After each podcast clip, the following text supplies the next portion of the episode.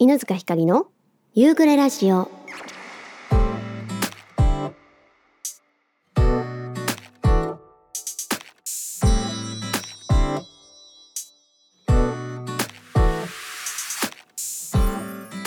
さあ始まりました。第96回夕暮れラジオになります。皆さんこんにちは。こんばんは。えー、最近ちょっと配信とかね投稿少なくなってすみませんでした。あのそうですね。ファンクラブの方ではちょっとお話ししたんですけども少しあのちょっとリフレッシュというか、うん、自分のまあ気持ちもそうだし体力的にもちょっと体力もつけたいしちょっとねあのもう一度自分の体調とかとちゃんとこう向き合おうかなと思ってそんな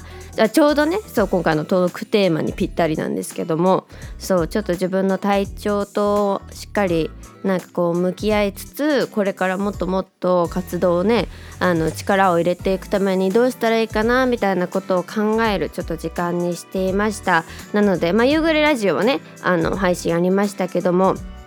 普段のね TikTok ライブだったり YouTube ちょっと、えー、先週のまあ半ばぐらいから、まあ、今週いっぱいぐらいまでちょっとまあ一旦休憩というかそうですねっていう形でまた来週から、えー、少しずつ、えー、投稿再開していきたいなと思っておりますのでよろしくお願いします。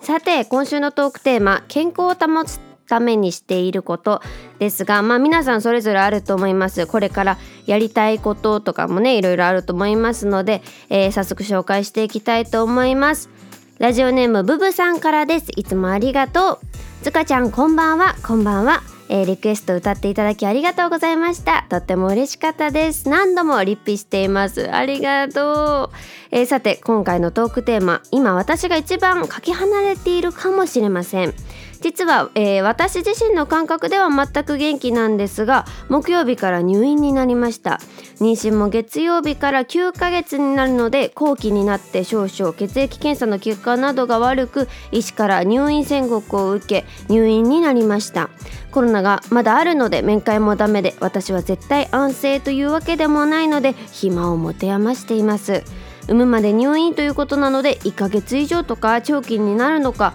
えー、それとももっと悪化して緊急帝王切開とかになるのかまだ分かりませんがクリスマスが予定日でしたが、えー、それよりは早くなりそうです。健康じゃない私が言うのもなんですが入院前にしていたのは散歩。散歩いいですよね。普段の生活だけで6000歩ぐらいは行くのですごい。1日1万歩目指し残り4000歩程度散歩してました。えー、すごいね。あとはヨガも妊娠前は行ってましたね。安定期入ったらまた行く予定がなかなか行けず行けぬまま入院になりました。あと今は病院食で1日1600カロリーにセットされ家とは違い質素な食事になりました。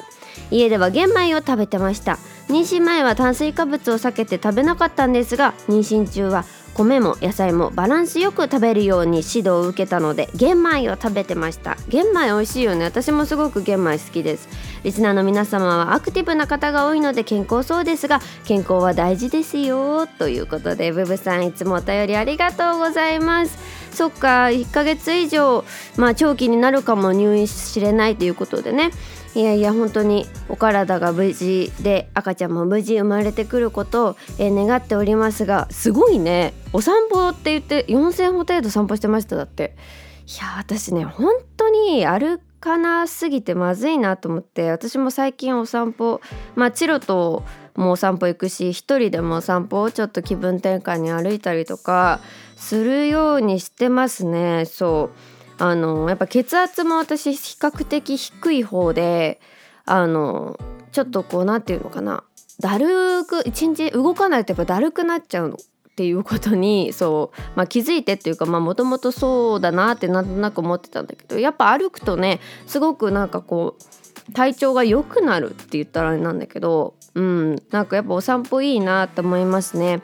えー、そして玄米ね。めっちゃわかる。私すっごい玄米好きでさあのコンビニとかでレンチンする用の玄米あるじゃない。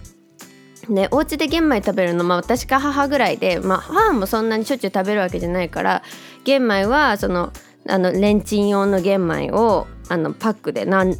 十パックとか何パック分買っといてでそれをお昼とかに食べたりしてますね。納豆をのせたりあと鮭と食べたり。だいたい鮭と食べるのがすごく好きなんだけど。そう納豆もあの前言った塩入れてネギ入れても美味しいし。まあ普通のね醤油ももちろん美味しいんだけど。そんな感じで玄米意外と私もよく食べますね。なんだろうなんかすごく私いろんなそういう玄米もそうだしタイ米とかジャスミン米とかそういうお米いろんな種類好きで。なんかそれを代わる代わる食べるのがとても楽しい というかそう。いや美味しいよね。いやなるべく美味しくて健康がいいよね。やっぱりやっぱり美味しさも大事だからね。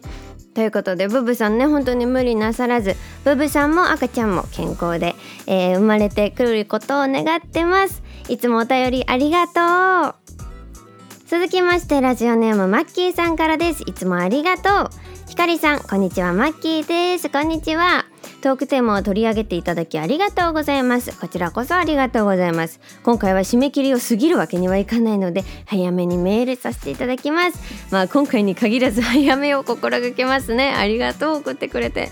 えー、僕自身が健康を保つためにしていることですが一番は睡眠をしっかりとることを心がけています。これ大事だよねやっぱり。昔から徹夜は得意な方ではないので早めに寝ることが多いですね。ライブに行っている時は遅くなりがちですが仕事は自宅で行っているので通勤時間がない分ゆっくり眠ることができてます。えあとは食事はしっかりととることですかね。外食の時は栄養バランスも少し考えますがその時に食べたいものを食べてます。その方が精神的なストレスはないと思ってますのでそうだよね。外食に行ってまでやっぱり我慢するってうんやっぱ気持ちも大事だからね。もちろん食生活も大事だけど心のね方も大事だからね。これから始めた方が良さそうだなと思っていることは無理ない範囲で筋トレをしようかと、えー、年とともに握力や腕力が落ちていると感じるので軽めのことから始めてみたいですね。皆さんがどんな方法で健康を保っているのかとっても楽しみです。あ話変わりますがキャンドルゲットしてきましたよ。ライブ行った時にお渡ししますね。わあ嬉しい。ありがとうございます。楽しみにしてます。えー、ということでマッキーさんのお便りでしたがえやっぱ睡眠時間ってめっちゃ大事だよね。私も本当になんかこう眠れないしじゃ小さい頃から寝が浅いからさもうこれは子供の頃から私の体質なんだけどそうでもやっぱり睡眠時間を無理やりにでもそう逆にそう寝が浅かったりするからこそしっかり時間を確保しなきゃいけないなと最近本当思っております。大事だよねいっぱい寝るのって。えー、そして筋トレしようかなって話もね。筋トレいいよね。私すごく筋トレは好きですね。自分でメニュー組むのも楽しいし。やっぱこうコツコツやって目に見える変化があるって。まあなかなかさこう簡単に努力って実らないことの方が多いじゃないですか。けどやっぱ筋トレってもう明らかにやればやるほど良くなっていくというか変化していくのが分かるからすごく私はなんかそういう体の筋力づくりとか体力づくりみたいな面ではすごくうん、好きだなと思います。なんか握力って大事らしいね。そうなんか健康を保つためにすごく握力が大事っていう記事を読んだことがある。気がします。気がしますとか言って。そうだからお風呂の中でグッパグッパするのもいいしみたいなのを見た。そう私握力があまりにもなくてそう握力鍛えるといいらしいよっていうのを聞いてその記事を読んだんだけど具体的になんかどういう効果があるみたいなのちょっと忘れちゃったんだけどそうただ握力はやっぱないよりもあった方がなんか健康にはいいらしい。その長生きする人とかやっぱ握力がある人の方がなんか長生きするんだっけ？そうちょっと調べてみてください。でもなんか握力って大事らしい。そう腕力とかね。えー、私も筋トレちょっと頑張りたいなと思いました。マッキーさんいつもお便りありがとう。続きましてラジオネーム J リーダーさんからです。いつもありがとう。ひかりちゃんこんばんは。こんばんは。10月も終わり今年も残すところ2ヶ月となってくるとなんとなく焦りが出てくるのは私だけではないですかね、えー、すごいわかります。私もなんかこの時期一番そわそわするよね。もう12月入っちゃえばさなんかクリスマスだやったーって思うしチロのお誕生日もあるしえー、年末も楽しみみたいな雰囲気になるんですけど11月が正直一番焦るかもなんかもう今年やり残したことがないから取り戻さないとっていう気持ちになるよね。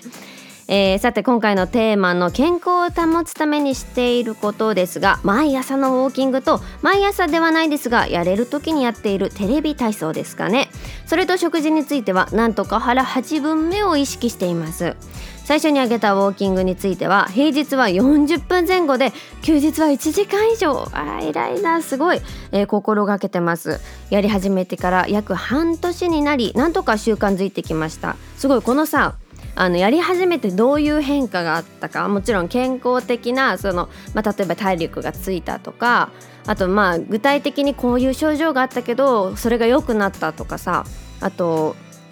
あの気持ち的な面すごいポジティブになれるようになったとかすごいそれも気になるね。半年やるとどういう変化があったのかすごく気になる、えー、また食事の腹八分目については年を重ねるごとにたくさん食べられなくなってきたというのもありますね。また基本嫌いな食べ物はないので野菜を多く取りバランスよく食べるというのも少しだけ意識しています。私の場合はそんなとこですかね。ひかりちゃんリスナーさんの健康のお話楽しみにしています。ということで J リーダーさんいつもお便りありがとうございます。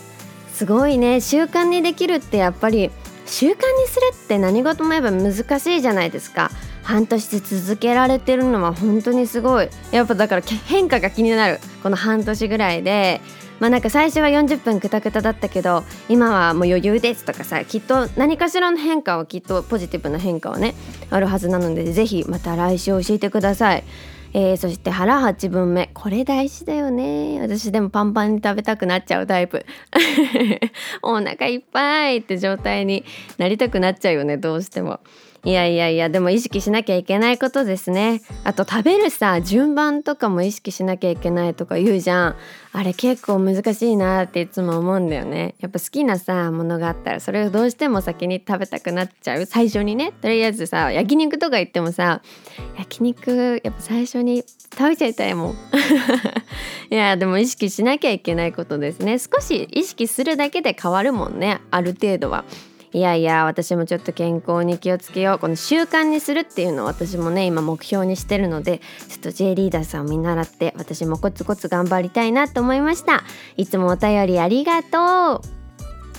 続きましてラジオネームポンヌさんからです。いつもありがとう。犬塚さんリスナーの皆様こんにちは。早速ですが今週のお題の健康を保つためにしていることですが人におすすめするというよりは自己管理的なお話になってしまうのですがお聞きたい。え私は胃腸が弱い体質で食べ過ぎや冷たいものを飲んだ後体質的に食べるとおかお腹を下すものなど食べられるけど胃腸が耐えられなくてお腹が痛くなりがちです。なので普段食べるものや食べる量タイミングはめちゃくちゃ気を使います。お腹の調子を整えるために意識して食べているものは納豆キムチ豆腐お味噌汁とかでそのラインナップにもずく酢も入ってきたりします。あーもずく酢めっちゃ美味しいよね。夏の食欲がない時はとりあえず豆腐にキムチと納豆添えて食べときゃなんとかなるみたいな感じになります。うわめっちゃ美味しいよね。それ私もよくやるわ。えー、体調管理ということでは暴飲暴食を避けて胃腸に負担をかけないという意識が強いですね。やっぱり意識することからだもんね健康ってね。えー、あと体が冷えるとすぐにお腹にきます。これから寒い時期は仕事の時には靴下に貼るカイロ寝る時は腹巻きと足元に湯たんぽが必須です。それから疲れたなとかなんか体調良くないなと思う時は体の弱い部分に症状が出やすい傾向にあるのですがそういう時はお風呂に入って体が温まる入浴剤を湯船に入れてしっかり浸かることをします。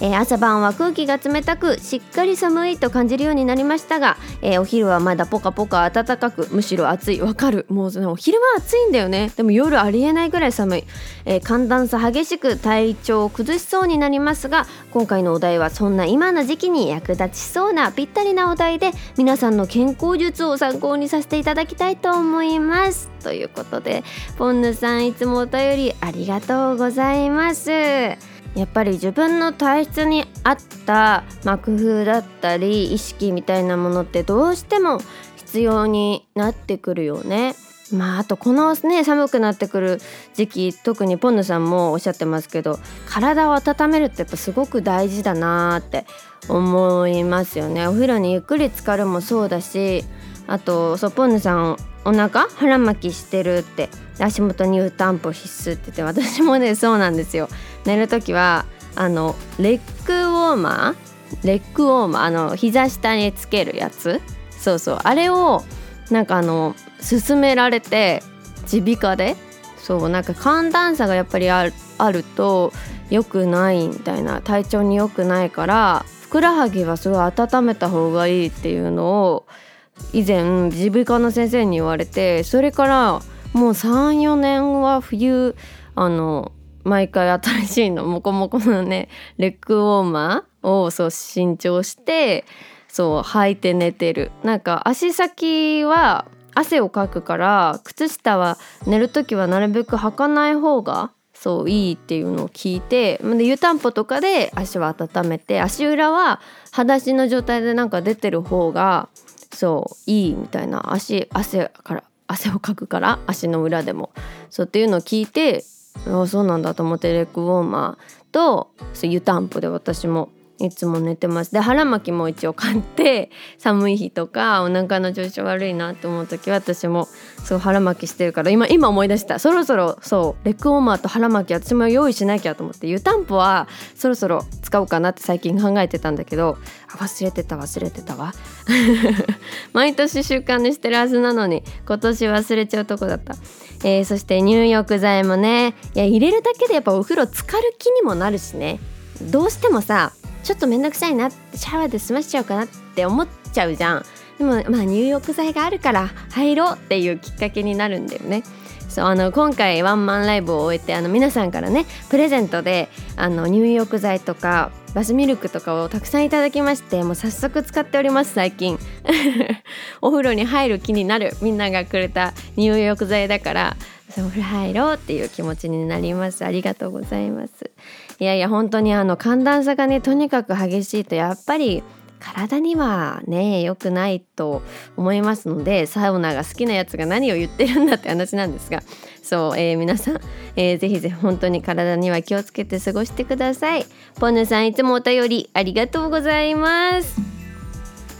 さてさて私が健康を保つためにしていることですがえー、まあさっきも言った冬場はレクオーマをするはもうかなり習慣づいているかなと思います。もうこれはねそう耳鼻科の先生に勧められてからずっと気をつけていることかな。あとなんかあの鮭をにレモンをかけて食べるとあのアスタキサンチンだけが入ってるようななんか魚にレモンかけて食べるといいみたいなのを聞いていやなんかそのそれもねお医者さんに言われたの。なんかその血圧が低い話とかをいろいろしたら食べるといいよって言われてまあそれは普通に鮭も好きだから食べたりしてますね。あとレモンかけるとさっぱり食べられるからすごく美味しくそう食べれるからそれもやってます。だからそう玄米と鮭も食べてるみたいなね。まああとは最近はヨガを YouTube 見ながらやってますね。もうあのお部屋ちょっと網戸にして涼しい風を入れてヨガしたり、まあ、寝る前にちょっとあのリラックスする時間になるかなと思って始めてます。えー、私コロナ禍の時に結構いろいろなんか工夫して生活してたんですよ。今よりももっと。まあお家から出られないっていう意識もあったからなんか家でできることを全部やりたいと思ってその時期筋トレもお家でしてたしヨガとかあとなんか瞑想のさ YouTube のなんか音源っていうかもあってそれやったりとかあとアロマを毎晩炊いて寝るとかもよくやってたしなんかねすごいなんかでもあの時期もちろんお家に出られないとかいろんな不安があったけどすごくなんか、うん、自分の体調もだし心もだしすごいペースがなんか配分が良かったなって思ってそう今ね一生懸命なんかあの頃やってて今やってないこととかどうしても忘れがちになっていることとかを最近思い出しながら、えー、生活しています。あとは鼻うがいはね最近あの習慣1日3回朝起きた時とお出かけから帰ってきた時寝る前の3回やってて、まあ、花粉症持ちだけどであのずっとさ点鼻薬ずっとシュッシュシュッシュ使ってたじゃない。でまあもちろん点鼻薬やめたくて病院耳鼻科行ったりとかしたんだけど鼻うがいが一番効いた？効いたって言ったら変なんだけど最近はあもうあのシュッシュ持ってないですそう。なの病院からもらったなんかシュッシュの代わりになるその鼻のあの腫れを引かせるようなお薬は一応持っては歩いてるんだけどすごいちっちゃくて。そう持ち歩いてはいるんだけど歌う前に使うぐらいで、まあ、心配だから使うぐらいでもうほぼほぼ点鼻薬なしの生活っていうかもうしてない。その液体ですら歌う時にしか使ってないから全然だよね。そうあの人前で歌う時自分で一人で歌う時は使ってないからさ全然点鼻薬のいらない生活になったんですよ。すごくない？高2から私点鼻薬依存症でも鼻シュッシュしないと鼻通らないって思ってたのに点鼻薬じゃないや鼻うがいをあの1日3回やるようになってから鼻通るようになってそう不思議なことに。そうなんです。あのなんか塩を入れてやるタイプの鼻うがいのやつなんだけどそれすごくね効果あるのでよかったら よかったらとか言ってあの鼻にトラブルがある方そうよかったらやってみてください。私も結構いろんな方に勧めていただいてそういろんな方に鼻うがいやった方がいいよって勧めていただいてやってみようと思ってやっと習慣化したんですよ。前まで飛び飛びだったんだけどそう最近やっともう朝昼晩できるようになって習慣化してね。そう最近習慣化したことそれかも。鼻うがい。やってからでも鼻変化はありました。もう2週間1週間ぐらいで変化2週間ぐらいで変化あったかな。1日1回やってた時は全然変化なくてなんか私効果が私のね体質的に効果があんまり見られない体質なのかなって思ってたら1日2回やるようになってから結構変化があるようになってでまあ花粉の時期だから1日3回帰ってきた時やってみようと思ったら結構変化って思ったらんとか言ってそう変化があって鼻がまあ健康とはまあ健康まあ直接あれだと思うけどでもすごく過ごしやすくなったので鼻うがいはおすすめでございます。皆さんにおすすめしていただく理由がすごく分かりました。えー、もう本当にこれからもずっとやっていきたいことの一つですね。あとこれからやってみたいこととしては、まあ、たまにラジオでもねこのラジオでもお話ししてるかと思いますがピラティスをどうしてもやってみたいなと思ってますね。うんなんかすごくやっぱ体を動かす機会が欲しいけどどうしても激しい運動をね急に始めるってなるとさやっぱ体に良くない負担がかかるかなと思うので、まあ、まずはピラティスとか、まあ、ももともとお家で筋トレしてた程度はあるのでそうそうそうちょっとピラティスとか通ってみたいななんて思ったりしております。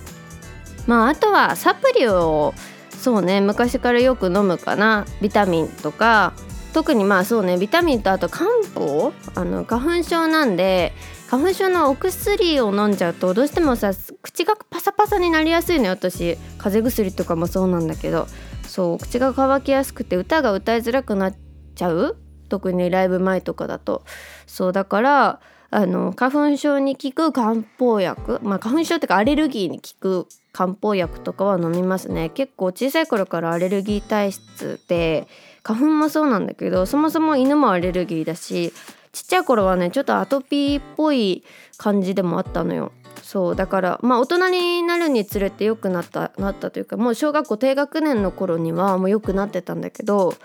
結構ねハウスダストとかもそうだしすぐクシュンってなっちゃうタイプ目も痒くなっちゃうタイプでそれがまあまあ大人になったっていう変化ももちろんあると思うけどそうやっぱ漢方飲み始めてからまあ良くなったのかななんて思ったりしてます。ただね漢方ってさ苦いというかさ独特な風味があるからさそう逆になんか具合悪い時に漢方飲んでうーってなる時もあったりするんだけど、まあ、それは私の体調が悪いだけだからね。そうそう。なんでこういろいろとまあ今これからも、うん、工夫してなんか自分に合った、まあ、生活スタイルだったり食生活だったり、まあ、サプリも含めてねいろいろやっていきたいななんて思っております、えー、今回も皆さんたくさんお便りありがとうございました。さて来週のトークテーマですが、えー、ラジオネームポンヌさんからいただきました、えー、あなたのおすすめのアニメにしたいと思います。えー、年代はもういつでも構いません。昔のアニメから最近のアニメ、えー、海外のアニメなどなどあなたのおすすめのアニメを教えてください。まあ見どころみたいなものもねあればぜひ教えていただけると嬉しいです。えー、そうね。私もアニメ最近ぼっちぼっちまた見始めてそう映画とか漫画とかはよく見てたんだけど最近そうアニメをよく意外と見るかな。うん。パリピ孔明見てます。なのでえぜひぜひ皆さんのおすすめのアニメなどあれば教えてください。メールアドレスは夕暮れラジオアットマーク Gmail.com でお待ちしております。さてさて本当に気温が、えー、もう完全に冬になってきて、まあ、昼間はね意外と暑いんだけど、えー、体調の変化がある時期でございますので皆さんも本当にお体には気をつけてお過ごしください。それでは来週も元気にお会いしましょう。またね